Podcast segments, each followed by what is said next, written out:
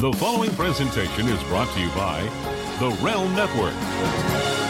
Buzz Burbank, news and comment. Like the world has never seen.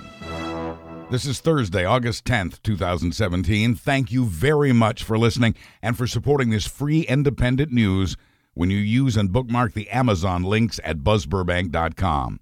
Welcome to the dog days of summer, and thank you for allowing me a week off to be with family. I'm up to speed and ready to share. When the president called Trump used the words like the world has never seen, he could be talking about his own words. The world has never seen this kind of rhetoric from a U.S. president. It's seen it from the young dictator of North Korea, but never from a U.S. president. Trump, however, publicly threatened nuclear war on North Korea this week in a situation that's already dicey. So now there are two of them two fiery world leaders threatening fire when what they mean is nuclear weapons. What could possibly go wrong? It would appear that a lot could go wrong, even if it begins with a single accidental rifle shot. Here's what we know about a possible threat from North Korea. Japanese, South Korean, and some American intelligence believes North Korea now has nuclear weapons that will fit North Korea's long range missiles.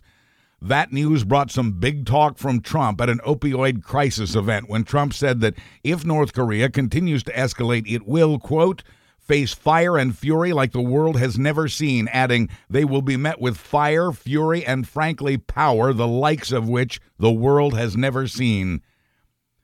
It was another case of Trump catching his military and his advisers by surprise, since they were not consulted about his statement beforehand.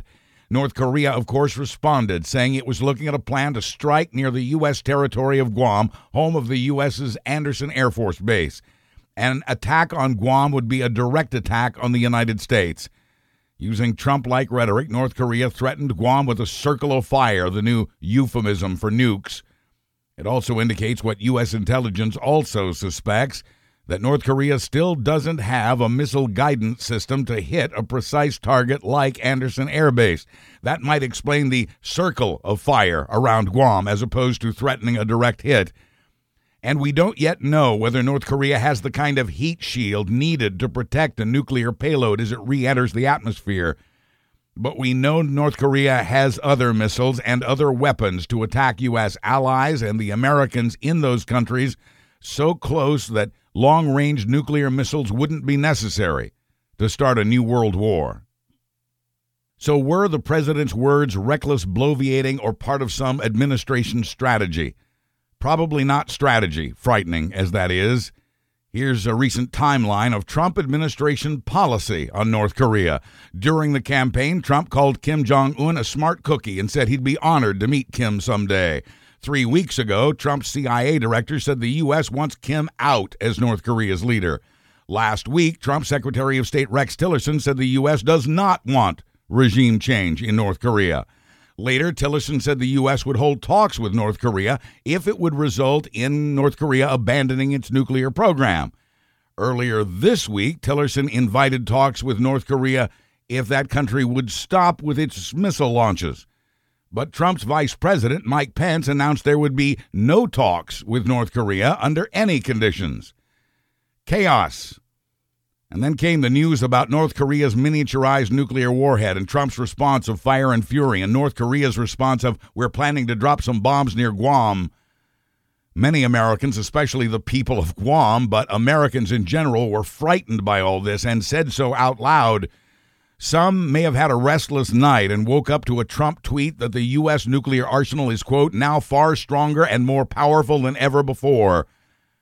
But it wasn't until late morning here, after the people of Guam had gone to bed with that, that Secretary Tillerson reemerged with words of assurance that North Korea does not pose an imminent threat and that, quote, Americans should sleep well at night.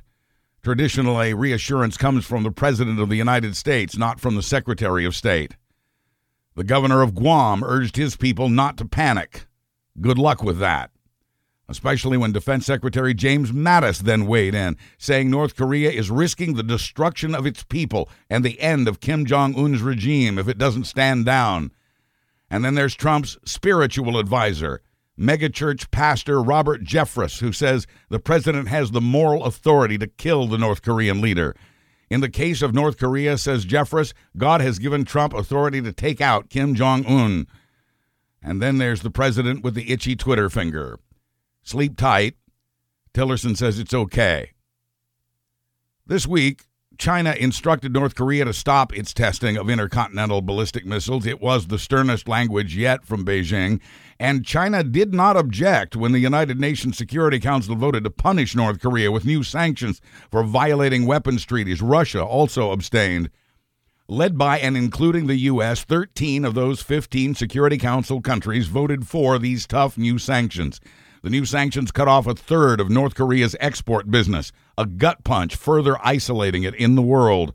The sanctions truly put the North in a bind, forcing it to choose between continuing its mischief or keeping its rich supporters happy. North Korea responded with the usual sound and fury, promising to retaliate thousands of times over and promising what it calls physical action. China is urging both sides to stay cool in what it calls a delicate situation Experts don't believe diplomacy will work with Kim Jong un. Tougher sanctions and the disapproval of China are actually our best hopes at the moment, short of a horrific war. In the meantime, Donald Trump and Kim Jong un are playing life and death chicken with nukes. But the tough talk isn't working either. North Korea still doesn't want to talk. North Korea now says it'll be ready to strike the waters around Guam with four missiles no later than August 15th and will await an order to fire from their commander in chief, Kim Jong un, saying that force is the only language Trump understands. Yesterday, by the way, was the 72nd anniversary of the U.S. atomic bombing of Nagasaki, Japan. Meanwhile, the search for truth about a possibly compromised presidency continued, and a lot was learned, and a lot of it is stunning, and a lot of it is encouraging for those who want the truth. Just yesterday, we learned that in the before sunrise hours of Wednesday, July 26, without warning, FBI agents working with special counsel Robert Mueller and armed with guns and warrants raided and searched the Alexandria, Virginia home of former Trump campaign manager Paul Manafort. They awoke him by knocking on his bedroom door, reportedly. That pre dawn raid came the day after Manafort had met voluntarily with the staff of the Senate's Intelligence Committee, and it was the same day he was to testify before the Senate Judiciary Committee. They were there for documents, electronic and printed, possibly pertaining to Russia's assault on the presidential election, but also came away with documents that could be used to build a case for Manafort's possible violation of banking secrecy laws, money laundering. But they also wanted Manafort's notes on the meeting he took with Don Jr., Jared Kushner, and a lawyer connected to the Russian government.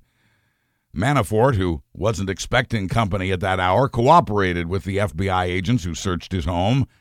But the surprise search is a clear sign that investigators don't trust that Manafort would turn over all the records subpoenaed by the grand jury. And to get even one warrant, Mueller and his agents had to convince a judge there was probable cause that a crime had been committed. The president's campaign manager's home has been raided by the feds.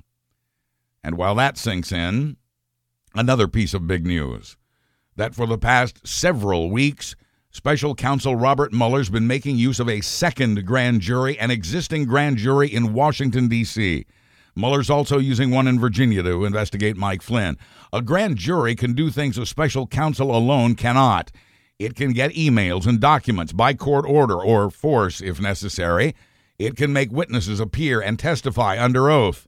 Documents and low level witnesses are the places where prosecutors begin to build their cases to find out if what they suspect is true. The prosecutor, in this case Robert Mueller, lays out questions for the grand jury to consider, offering the evidence he has so far. He then suggests possible witnesses and documents the grand jury might want to see. The jurors can make their own decisions, but the vast majority of what they know about a case comes from the prosecutor. And there are no defense lawyers to slow the grand jury's investigation, just a prosecutor, and no Fifth Amendment. The witness can either tell the truth or go to federal prison if they get caught in a lie. The witnesses' stories can line up or not line up. The grand jury tries to figure out who, if anyone, is lying. In this case, the prosecutor is Mueller, who's investigating whether the Trump campaign worked with the Russians to hack the 2016 election campaign. It's Mueller time. Mueller's also investigating possible obstruction of justice, Trump business dealings with Russian companies, and more. Mueller's use of that D.C. grand jury began nearly a month ago now, and a CNN source says the grand jury has delivered subpoenas to people involved in that meeting Trump Jr. had in Trump Tower with the Kremlin lawyer and others connected to the Russian government. There were eight people in that meeting, including Donald Trump Jr., campaign manager Paul Manafort, and Trump's son in law Jared Kushner. Don Jr. took the meeting eagerly, saying he'd love it if the meeting delivered some election dirt on Hillary Clinton as promised in an email. Emails will also likely be subpoenaed, if they haven't been already. Grand juries are sworn to secrecy, just like the prosecutor. But news always leaks from grand juries when they start delivering subpoenas to more and more people. There is no guarantee that any of this will lead to even a single indictment, but it shows that the Trump Russia investigation has escalated to a new level, and it has the added bonus of making it a bit harder to fire Robert Mueller. Mueller's own investigation continues, meanwhile, now with the help of 16 lawyers specializing in everything from fluent Russian to an expert witness flipper. There are specialists in white collar crime, organized crime, and money laundering, and for good measure, a prosecutor from the Watergate days. Mueller's own investigation is now two months along. And there are bipartisan efforts in both houses of Congress to make it much harder for Trump to fire Bob Mueller. Republican Thom Tillis and Democrat Chris Coons in the House, Lindsey Graham and Cory Booker in the Senate are all backing a special counsel integrity act that would only allow a president to fire a special counsel if a three judge panel agrees. Trump's shown a propensity for firing and or bashing those who would investigate him, James Comey being the prime example. Quoting Lindsey Graham, any effort to go after Mueller could be the beginning of the end of the Trump presidency. President number 45 said at first he didn't know anything about the meeting between a Russian operative and his son, his son in law, and his campaign manager. That claim is suspicious on many levels. The candidate was in Trump Tower at the time his top people met there with the Russians. Trump tweeted and promised that night in a speech he'd soon have more dirt on the Clintons, as promised in that email inviting the meeting. Was it the dirt his son had been promised by the Russians? That was the same night that Trump publicly invited Russia to hack and find Hillary's 30,000 missing emails. And then there's that possible obstruction of justice that Mueller's investigating. First, there were the firings. Deputy Secretary of State Sally Yates, who'd warned Trump about the compromised Mike Flynn, New York's U.S. Attorney Preet Bharara, who was investigating Trump's business dealings with Russians, and FBI Director James Comey, who was investigating the Trump campaign and General Flynn of Flynn, Trump told Comey, I hope you can see your way clear to letting this go. Like Vladimir Putin, Trump has repeatedly called the multiple investigations fake news and a witch hunt. He's at least asked about firing Mueller. And then last week, we learned it was Trump who'd crafted his son's first public statement about the meeting with the Russians. The statement was not crafted by Don Jr., as the White House has said, or his attorneys, or any attorneys at all. It was crafted by Trump. The Washington Post says Trump's dictation of a misleading statement that the meeting was about adoptions suggests a cover up. It shows the President of the United States was directly involved in crafting a smokescreen. And a smokescreen inspires a prosecutor to investigate obstruction of justice. So does lying to the public. Lying to the public isn't a crime, but lying to Congress is. So is lying to a special counsel's grand jury. Last month, Trump met privately with Vladimir Putin, a meeting not monitored by the usual officials and kept secret by the White House for 10 days. Although Trump has denied knowing any Russians, that's not what he said on the Hugh Hewitt show less than two years ago. I was with the top level people, said Trump, both oligarchs and generals and the top government people. I can't go further than that, but I will tell you I met the top people and the relationship was extraordinary. End quote. Trump had extensive business with Russians before the campaign. His son in law, Jared, has met with Russian officials at least four times since, and Jared failed to disclose those meetings until he was pressed on them. Trump campaign foreign policy advisor Carter Page was under several federal investigations for allegedly doing business with Russians in violation of the U.S. sanctions against Russia. Trump political consultant Roger Stone communicated with a well known Russian hacker and WikiLeaks' Julian Assange to get and publish dirt on Clinton. Russia has now retaliated for the overwhelming decision by the U.S. Congress to increase the sanctions on Russia and to make it harder for Trump to lift those sanctions. Russia's retaliation was the biggest diplomatic expulsion in world history. Nearly 350 Americans bounced. But more than 400 Russians lost their jobs in the process. Maids, drivers, interpreters, clerks, and assistants who will have trouble finding work elsewhere because they worked at the U.S. Embassy. For days, Trump said or tweeted nothing about the biggest expulsion in history. Now, Vice President Mike Pence says the U.S. will respond by September 1st. Trump remains under investigation by the FBI and three committees in both houses of Congress. The Oversight Committee is now investigating how Trump's businesses have profited from taxpayer money. A look at how much federal agencies have spent at Trump businesses. Trump turned control of those businesses over to his sons, but continues to rack up profits from those companies.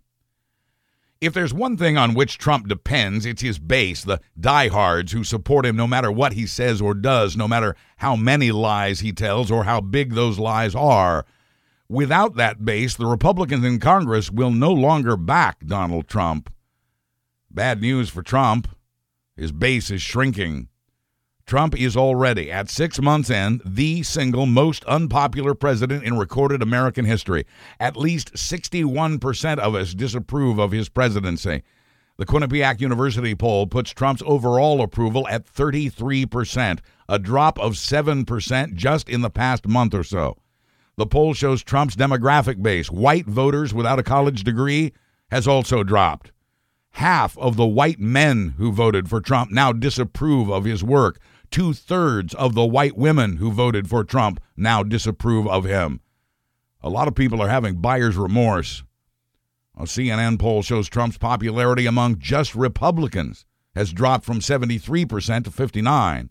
Even the president's favorite poll, the conservative Rasmussen poll, has found his approval down to an all-time low of 38%. Among all the reliable pollsters, IBD puts Trump's approval at its lowest reading, 32%. A poll that averages all the polls, the 538 poll, puts Trump's approval at 37%.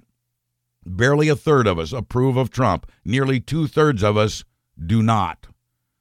Nearly three fourths of us do not trust Trump or the people in his White House, according to that CNN poll. And talk about fake news. Fewer than one in four Americans trust the words coming from the Trump administration. Three fourths of us would like him to stay off Twitter. This week, Trump retweeted a Fox News story that contained classified information about what U.S. satellites had detected around North Korea. Trump retweeted that classified info despite a condemnation of the Fox report by Trump's own UN ambassador, Nikki Haley. And the president had retweeted a leak, a leak of classified material. When it comes to leaking, no place does it better than the Trump White House. Despite all the railing against leakers by Trump and Attorney General Jeff Sessions, it was Trump's own White House staff that leaked classified transcripts of phone calls Trump had had with foreign leaders. The transcripts revealed embarrassing things, at least embarrassing to a normal president. They revealed a bully who views New Hampshire as a drug infested den and claimed he won that state even though he didn't. The transcripts revealed that Trump wants Mexico's president to play along with the narrative that Mexico will pay for his border wall. Trump told Mexico's president it doesn't matter who pays for the wall, but that to change his campaign narrative would make Trump look bad to his base. The only people with access to those transcripts, the only people who could have leaked them to the press, are senior White House officials and their staffs. And the president and the attorney general are right about one thing such leaks are dangerous because their publication makes world leaders shy about talking with Trump or any president for fear those conversations will be leaked as well. The leaks mean someone in Trump's White House wants so much for the truth to get out, they're willing to take that chance. So much for winning. Can a general quiet the chaos in the White House? That's in the second segment, along with updates on fake news, jobs, healthcare, immigration, climate change, and a bizarre attack on American diplomats. Plus, a comment from Bob Cesca after this. I love to surprise people, especially the people I love. And people love surprises, especially if they're good ones. This is a good one.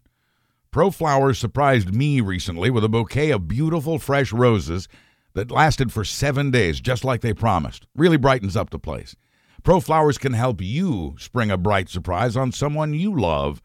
And ProFlowers has a surprise for you. Get 20% off any of their unique summer rose bouquets or any other bouquet priced at $29 or more. If you can't decide, go with the roses. The roses are amazing. Guaranteed fresh for at least seven days or your money back. You pick the delivery date. And take it from a longtime customer, Pro Flowers gives you more bloom for your buck. Big, beautiful flowers with long, healthy stems. Remember, 20% off summer roses or any other bouquet, $29 or more. Go now to proflowers.com. Use the code REALM at checkout. That's R E L M, REALM after the slash at proflowers.com. Surprise yourself with how you can surprise somebody else at proflowers.com slash realm. Can General John Kelly right the ship and bring military order to a chaotic White House? Trump's fondness for generals in civilian positions continues despite him saying he's smarter than generals. General Kelly is now the commander in chief's chief of staff. The idea is to bring order to chaos. Kelly's first act was to fire new White House Communications Director Anthony Scaramucci after a record short 10 day tenure. Kelly also raised hopes when he reached out to Democratic leaders in Congress and when he told Congress he would speak truth to power in his new job. But Kelly has also dismissed as unimportant Jared Kushner's attempt to establish a back channel of communication between the transition team and the Kremlin. Kelly joked with the president about using a ceremonial saber on members of the press. Kelly has also defended Trump's travel ban and said he works for one man when really he works for the nation.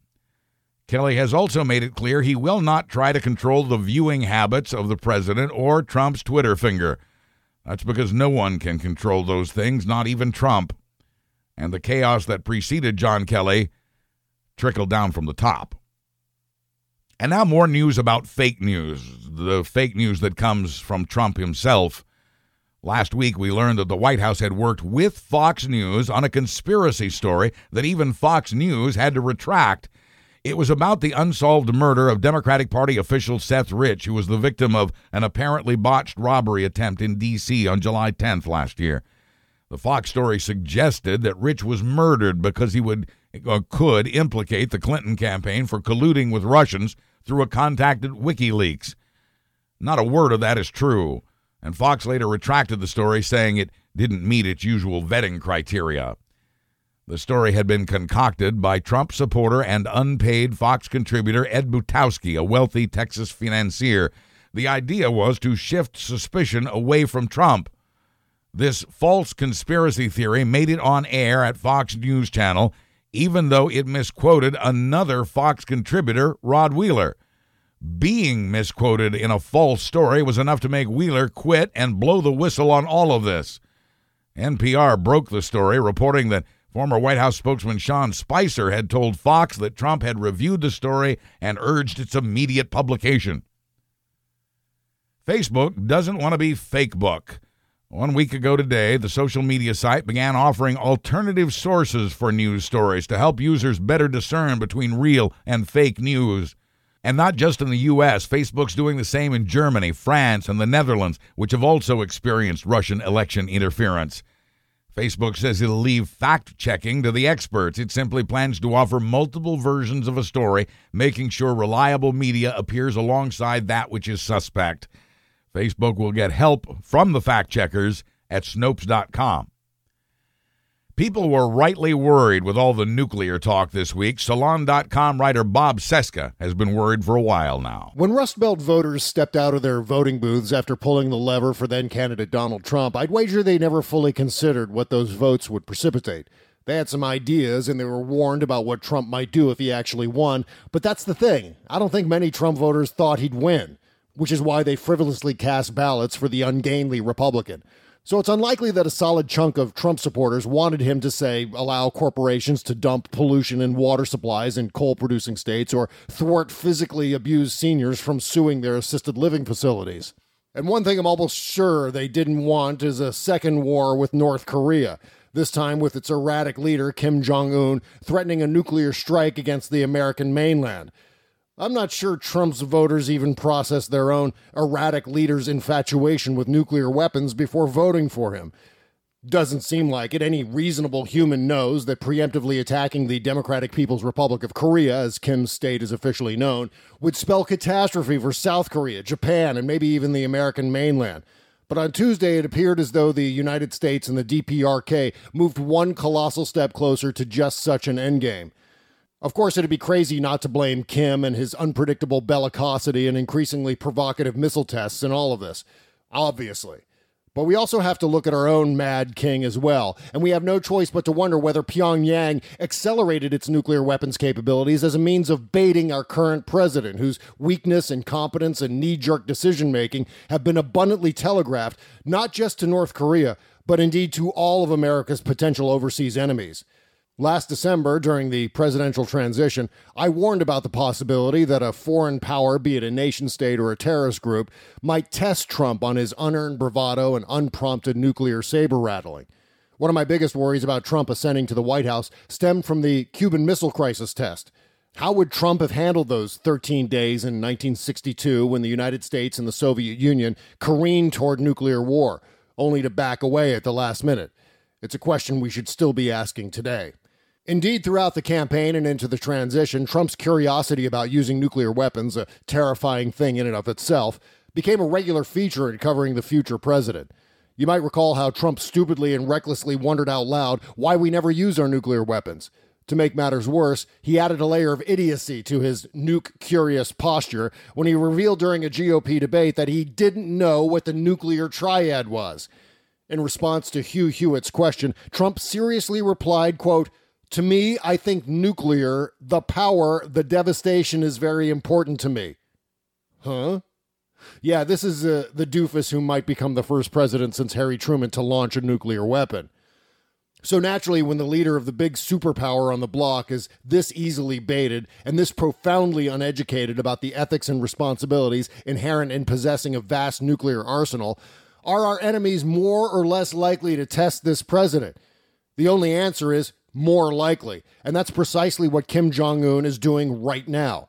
On Tuesday, the president, who a year ago didn't understand the three primary launch platforms for our nuclear arsenal, said this quote, North Korea best not make any more threats to the United States. They will be met with fire and fury like the world has never seen. Trump's apocalyptic remarks followed a report indicating that the DPRK now had the capability to deploy a miniaturized warhead on a medium range missile. If this is Trump's version of a line in the sand, he's risking a hell of a lot. If Pyongyang steps over that line, what does he do? Does he make good on his threat or does he back off? The former would precipitate certain warfare and potentially hundreds of thousands of dead civilians on the Korean Peninsula alone. The latter would make Trump appear even weaker than he already is. In the Cuban Missile Crisis test, Trump might have just failed on his first move, right out of the gate. And then Pyongyang responded, not with an attack or an escalation, but with a severe threat of a missile attack against the U.S. territory of Guam in the Pacific Ocean, which will apparently be, quote, put into practice on a multi current and consecutive way any moment. If this wasn't more empty warmongering from the North Korean regime and turns out to be true, by the time this podcast appears, the world could look significantly different than it does as I speak these words. 910 versus 911 different, or worse. At the very least, we're talking about a blinking contest between two heavily armed adversaries, neither of whom has shown any aptitude for thoughtfulness, restraint, or strategic thinking. Both leaders are almost equally matched, in fact, in one area strength of lunacy. There's no way of knowing exactly where all this will lead. Who will strike first, if at all? Will cooler heads win the day? Or will Trump continue to bungle and botch his way through this crisis with the same flailing eternal now blurts as usual? If we emerge from this standoff with North Korea unscathed, voters have an old lesson to learn one more time. We need to take election day decisions a little more seriously in the future so we never again confront a nuclear capable enemy with a leader who's functionally illiterate and who sets his policies based on what Steve Doocy and Brian Kilmeade giggle about on Fox and Friends.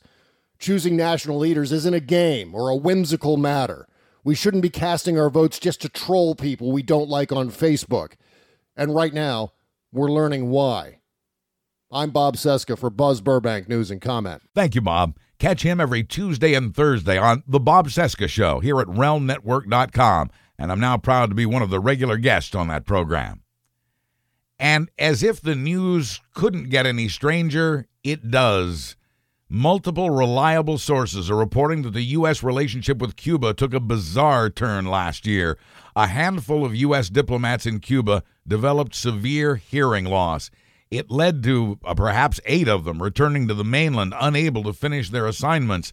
It led to the discovery of planted electronic devices emitting sounds not audible to the human ear but damaging to the human ear. The decimated State Department has very little to say about the incident except that it happened, that it's investigating, and that the U.S. has now expelled two Cuban diplomats from this country because of that incident. The Cuban government says it's investigating too. Jobs, Trump's biggest promise. Although a million jobs have been added since the latest inauguration, that's nearly a quarter million fewer jobs than created under President Obama in the same period last year. It is, in fact, par for the course. A million jobs have been added in every six month period for the past several years, including the final six months of Obama's tenure.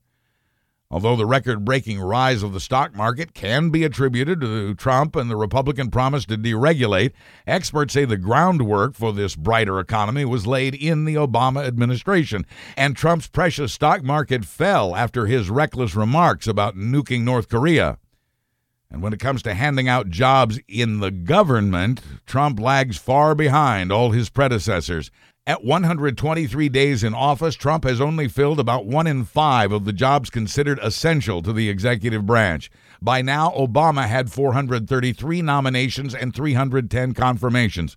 Trump has nominated 277 people, eight of whom have withdrawn, got 124 confirmed, about a third of Obama's number at this point. George W. Bush's numbers about the same as Obama's. Clinton had twice as many confirmations as Trump by this time.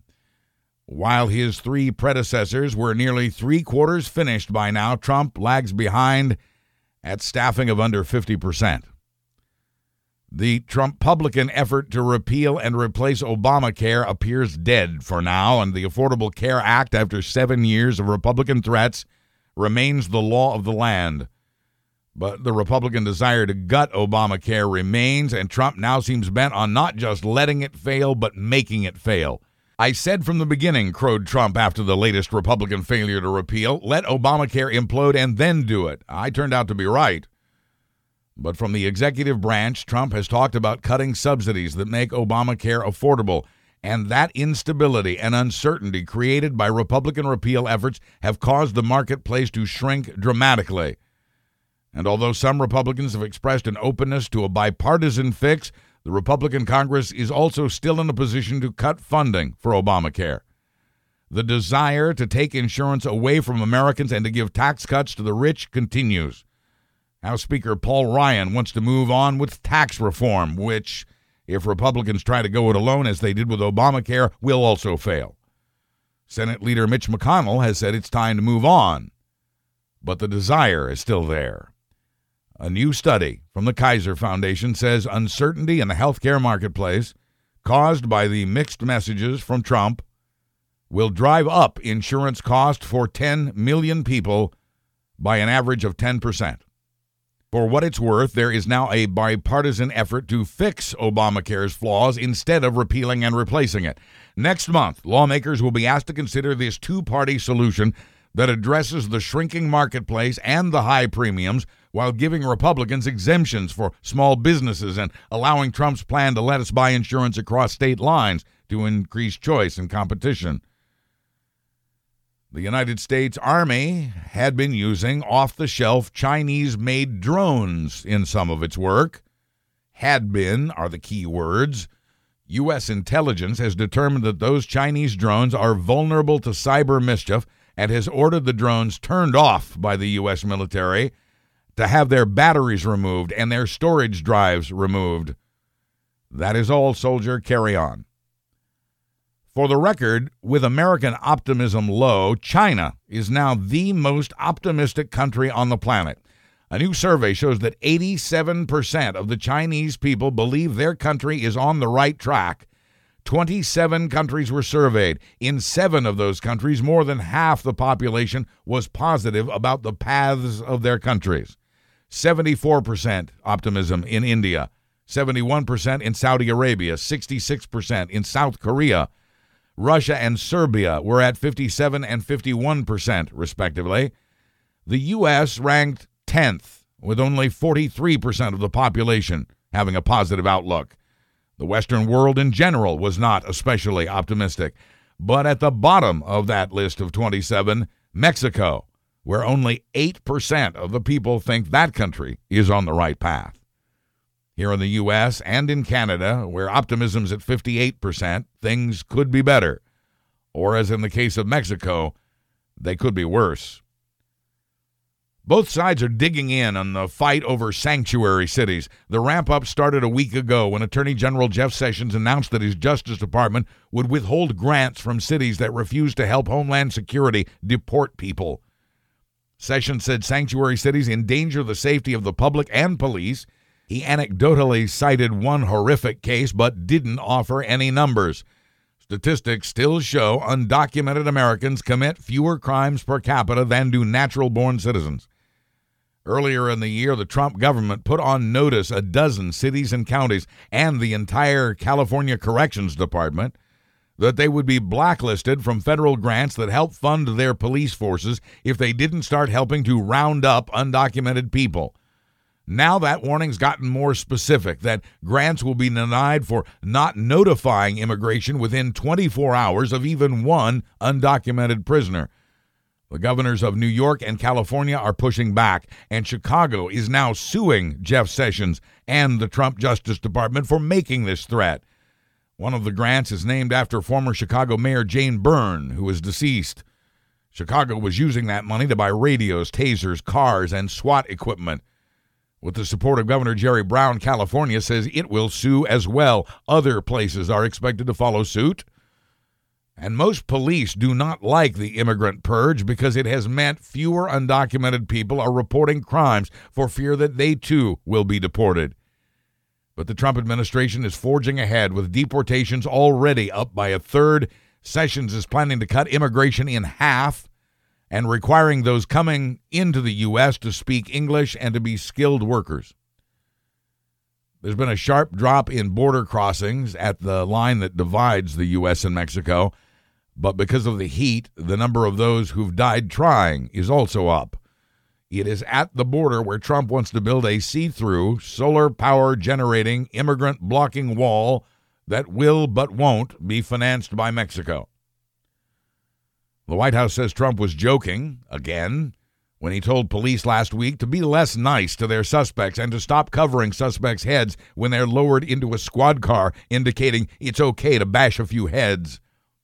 Some of the cops in the crowd on Long Island responded favorably, but most police and most police officials were appalled and have pushed back.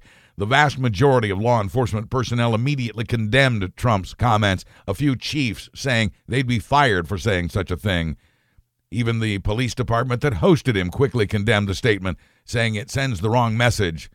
The LAPD said it was wrong to say, even as a joke.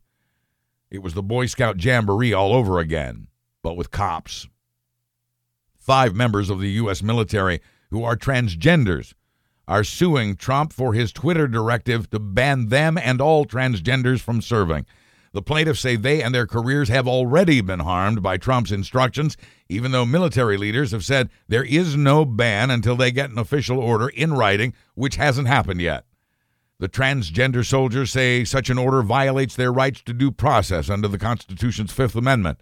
The suing military members representing the Air Force, the Coast Guard, and the Army have a combined 60 years of service. And when it comes to civil rights, the Trump administration is turning around government policy by 180 degrees. After allowing the degradation of voting rights and the direct denial of gay rights, the Trump administration's moved on to affirmative action.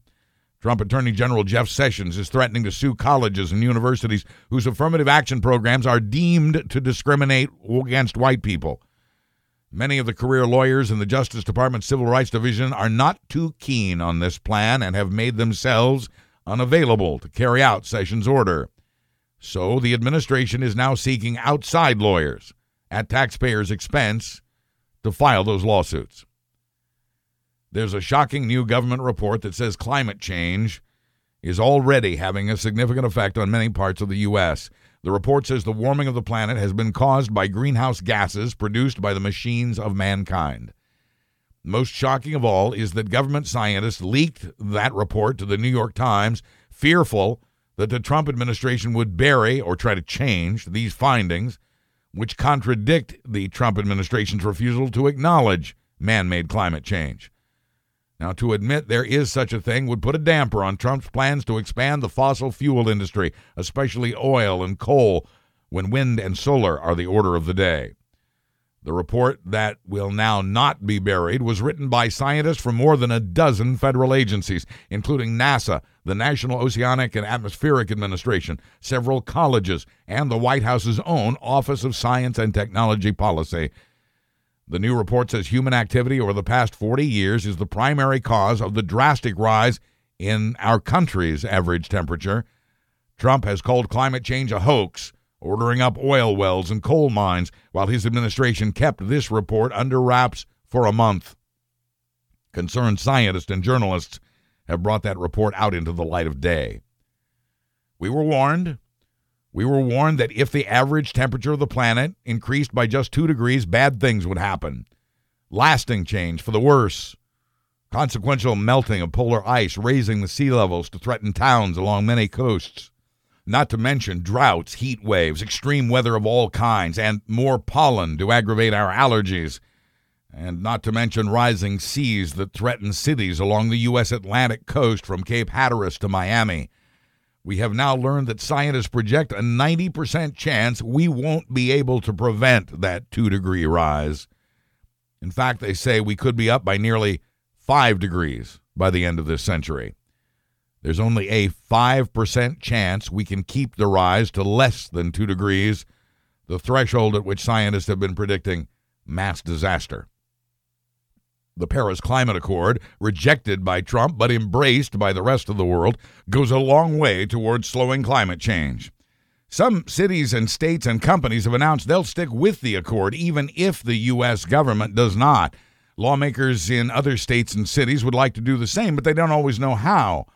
Arnold Schwarzenegger to the rescue. Don't chuckle.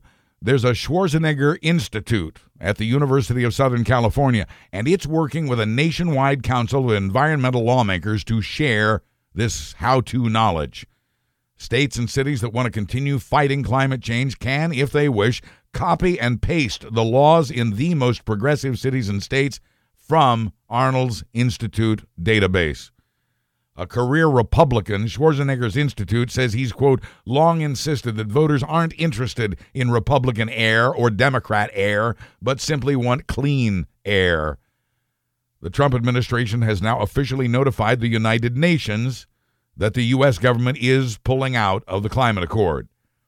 The U.S. government, maybe, but not the U.S. city by city. And say what it will, the Trump administration cannot change the deal signed by the U.S. that no country can announce its intention to withdraw until November 2019, and that that notice must come a full year before the actual withdrawal. The National Oceanic and Atmospheric Administration, by the way, is predicting that this year's hurricane season, which begins next month, will be more active than expected more active than it's been in seven years. A hundred guns in a week. That's about how many the TSA confiscated from passengers boarding flights in the U.S. in the last week of July. And that's a record 96 guns in a week, 85 of them loaded, more than two dozen with a round in the firing chamber. Responsible gun ownership. Is it because more people are carrying guns? Well, yes, but more than that, much more than that, says the TSA, is that the number of people flying is up. They just happen to bring their guns with them, as always. The most guns were nabbed in Atlanta, which collected 10 in a week. But TSA also found an inert hand grenade inside a shoe. Quoting a TSA official, we don't know. Anything resembling a grenade is prohibited. Seems fair. Live video streaming could change the face of politics. New Jersey Senator Cory Booker went live on Facebook to announce he's introduced a bill to legalize marijuana nationwide and to remove it from the list of hard narcotics. And although the bill hasn't been given much chance of success, live video streaming on social media could definitely affect votes in Congress since over 120,000 people watched Congressman Booker's announcement live. He's not the first, nor will he be the last. Over a million people tuned in live or later when Booker and Congressman John Lewis chatted for hours about why the Republican repeal and replace Obamacare plan was terrible and what might be better. Elizabeth Warren live streamed just outside the Senate chambers after she'd been shut down while trying to read a letter from Coretta Scott King about Jeff Sessions. But Utah Senator Mike Lee was one of the first when he urged Trump to drop out of the race last fall after the audio of Trump saying he liked to grab women by the genitals. Live streaming is changing politics instantly. Marijuana's California Green Rush, the funniest words. Glen Campbell, David Letterman, and Roseanne, a faith in mankind story, and more goats in the third and final segment. Up next. I so appreciate the support that you've shown for this free and independent newscast by doing as much of your shopping as possible, including back to school shopping, through my Amazon links at buzzburbank.com. You land right on your very own Amazon page and get the same great prices. If you believe in what we're doing here, it's very important that you go to buzzburbank.com, click on the Amazon link, and bookmark the page to make it one of your favorites. Whether you're already a Prime member or shopping Amazon for the first time, going through that link even once help sustain this program. Amazon has nearly everything you need right to your door and in two days or less for Prime members. That's especially handy for last minute back to school shopping. Plus, you get Amazon Prime Video, which comes with the Prime membership, along with music, books, and more. And please use my Amazon link if you make purchases for your office, school, church, or some other organization. To those of you who already shop through my link, again, thank you. And if Amazon's not right for you, you can also support this program by clicking on the PayPal button just below the Amazon button in the upper right corner at buzzburbank.com. Not surprisingly, we're drinking more these days on our way to doubling alcoholism. Alcohol use disorder, as it's now called, has risen from about 18 million people in 2002 to 30 million people in 2013. That's an 8.5% increase in 11 years. Drinking in general is up, with alcohol use climbing from 65% to nearly 73. High risk drinking, binging or just heavy drinking is up from 20 to 30 million people. The experts suppose it's gotten away from us with the recent and justified focus on the opioid epidemic. The tiny town of Nipton, California was established during the gold rush in the mid 1800s. It now sits on a new frontier the green rush of marijuana. American Green Incorporated, one of the biggest cannabis companies in the U.S., has now purchased that historic town for about $5 million. It plans to spend another 2.5 million fixing up the place, more infrastructure, and expanded solar power to fuel the marijuana industry and what the company calls a marijuana mecca. There's already a school, a general store, a hotel, and a mineral bath for those so inclined. The town will have its laws or rules, but they won't restrict the growing, handling, or consumption of weed, which is now recreationally legal in the Golden State. Quoting a spokesman, if you're outside on your porch, you will not have to worry about the local constabulary swinging by to give you a ticket. It will, he says, be cannabis friendly first. They'll even put it in the water, the part that doesn't get you high, at least, with a plan to offer bottled water infused with CBD and CBD in some of the mineral baths as well.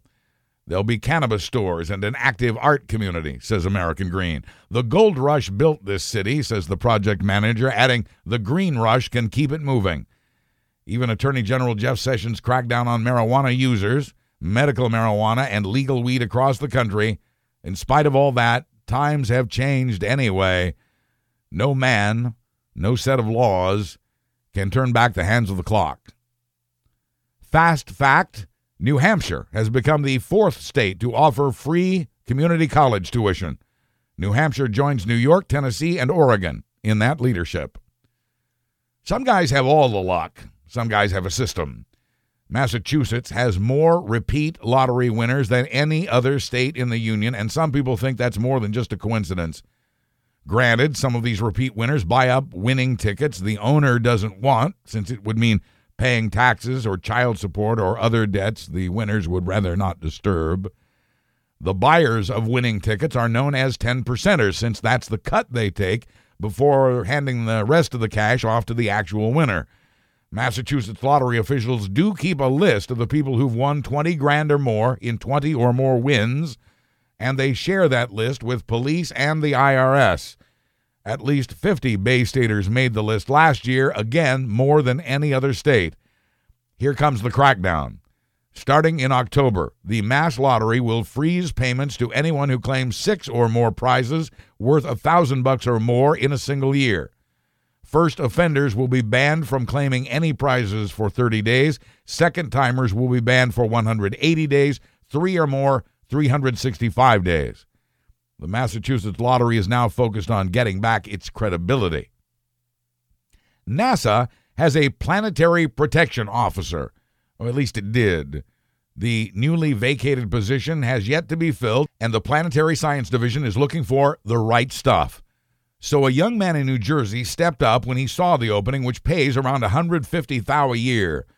Jack Davis wrote, I may be nine, but I think I would be fit for the job. One of the reasons is my sister says I am an alien. Also, I have seen almost all the space movies and alien movies I can see. Jack wrote that he hopes to expand his knowledge of space by watching Men in Black. I am young, he wrote, so I think I can learn to think like an alien. He described himself as a guardian of the galaxy and that he's proficient at video games. The head of NASA's Planetary Science Division wrote back a very nice letter and also explained that the real purpose of the job is to protect the Earth from tiny microbes that may come back on samples from asteroids, the Moon, and Mars and to keep us from tracking our Earth microbes all over another planet as well. It's already a bit of a problem. The International Space Station is loaded with microbes of all kinds.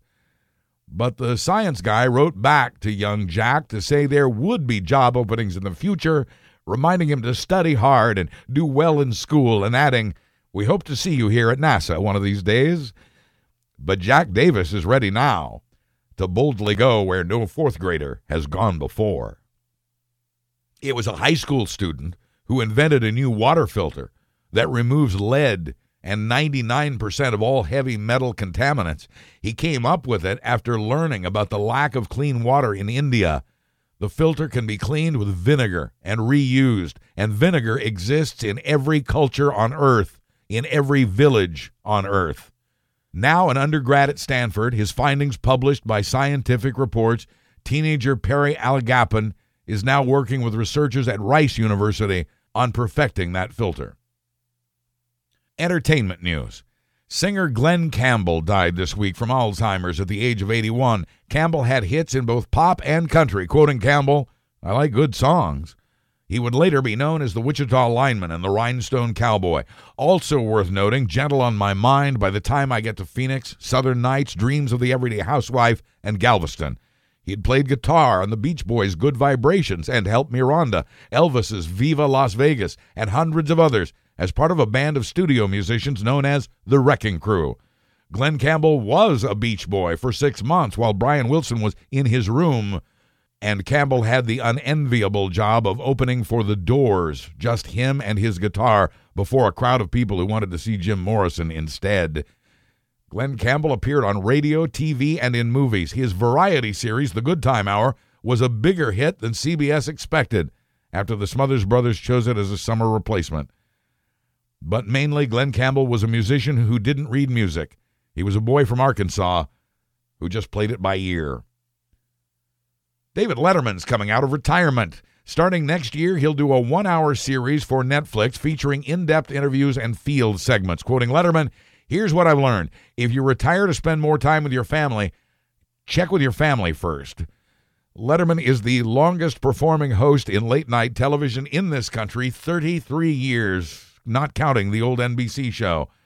Quoting the program chief at Netflix, we'll have to see if he keeps the beard. Another Fox News Channel personality has been yanked off the air after more accusations of sexual harassment at a network that allowed that culture for years. Eric Bolling's been suspended after he'd reportedly sent photos of his penis to at least two colleagues at the Fox Business Channel and another at Fox News itself. The charges have been corroborated by at least a dozen sources, but Bolling's lawyer says his client recalls no such communications.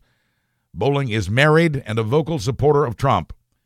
Fox News chairman Roger Ailes resigned last year after he was accused of sexual harassment, and longtime anchor Bill O'Reilly was forced out after multiple sexual harassment lawsuits. Fox business host Charles Payne has been suspended for more than a month after similar allegations against him. The vice president of Fox News has also been turned out because of the network's culture of sexual harassment. ABC says the cancellation of the Tim Allen sitcom Last Man Standing was not connected to his conservative politics. Allen had said he was stunned and blindsided by the decision, even though the show had been on six seasons and ultimately relegated to Friday night. The show may be picked up by Country Music Network CMT. ABC also says that Johnny Galecki, about to start his 11th season of The Big Bang Theory, may join the rest of the cast in the upcoming revival of the sitcom Roseanne. The network is courting that last holdout. Roseanne Barr, John Goodman, Laurie Metcalf, Michael Fishman, and both Beckys are on board already. And contrary to the original series finale, Dan Connor is alive. The new version of Will and Grace hasn't even begun, and NBC's already ordered a second season. The reunion series that starts September 28th is only four episodes long but a full season will follow in 2018. On Netflix, the fifth season of Arrested Development starts production next month. The Dark Tower was the top movie last weekend with about $20 million. Dunkirk was second after being the top movie the week before. Wonder Woman 2 is due out in 2019. What are the funniest words in the English language? Not just how they're used, but the words themselves. Well, there's a universal answer, but it really depends on who you are. Men find sexual sounding words funny. They also like the words corn and raccoon. Women think mama is funny, along with the word sod. Young adults giggle at words like goatee, gangster, and joint. The over 55 crowd laughs at the words jingle and pong. And then there are the words nearly all of us find funny. Booty is number one, followed by tit, hooter, twit, waddle, tinkle, bebop, egghead, ass, and twerp. Comedy writers from Charles Dickens to W.C. Fields and countless others have long known that words and names can make everything funnier. Now, armed with that knowledge, go ye forth into the world and masticate. It was around 11 p.m. when Ashley Schaefer of Flint, Michigan ordered a pizza from Domino's. Using the Domino's app, she saw that the pizza had left the store at 11:24 p.m. And then an hour passed with no pizza at her door. Ashley was not happy and was about to call Domino's and give them a piece of her mind when there was a knock at the door.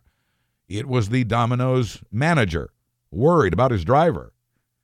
Meanwhile, the driver, young Benjamin Houston, was going door to door a mile away, holding Ashley's pizza and asking for some help since his car had broken down and his cell phone wasn't working either.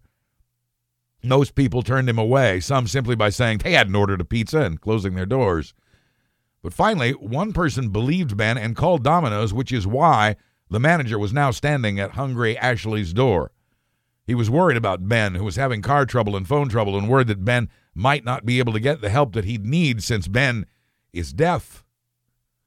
Ben was walking, even though that last person had offered to arrange a ride for him. Ben decided to hoof it to Ashley's place, pizza in hand. By 1 a.m., Ben was at her door, apologizing profusely. Ashley told him it was no problem at all, gave him a big tip, and said that what he had done had restored her faith in humanity. And then Ashley started a GoFundMe page, which raised $3,000 to get Ben's car fixed and his phone. It's not often we hear a story about a hero, much less three of them. In Montgomery County, Texas, the sheriff has put up signs along the local bridges that read, No diving, no swimming. He's even gated off the walkways to try to discourage those darn teenagers from jumping off the bridges. The sheriff's also stepped up patrols at the bridges. Neighbors say it's an even worse problem than the sheriff knows that about 10 kids have been jumping regularly from the bridges of Montgomery County. Luckily, no one's gotten hurt, but the sheriff believes that if the bridge dives continue, somebody will. Quoting a captain, you break a bone or you drown, and all that fun is gone. This is truly dangerous behavior, he says, adding, This is just not what you should be doing. The captain recommends a swimming pool diving board instead, or quoting him, Go play Xbox. But we have also learned that what mom asked rings true. If your friends jumped off a bridge, would you do it too? A British man wanted for assault turned himself into police. He says he surrendered to get the South Wales PD to take down his unflattering mugshot from Facebook. The media stories about the incident made the photo even more widely seen than it would have been on just one Facebook page. And finally, I reported recently about a labor dispute at a university over the use of goats to replace human operated lawnmowers. Quoting police in Warwick, Rhode Island, goatscaping is a trending fad that has recently replaced yoga and inline skating. Unfortunately, more often than their human counterparts, goats wander off. And a landscaping goat in Rhode Island did just that. The owners say the goat answers to the name Sammy or Frank. Goats are apparently less concerned with labels than we are. Anyone spotting a goat is encouraged to call police with its whereabouts after it's finished with the lawn, of course. I'm Buzz Burbank. Thanks for listening, and thanks for supporting the shows and sponsors at BuzzBurbank.com. I'll be back next Thursday with another Buzz Burbank news and comment.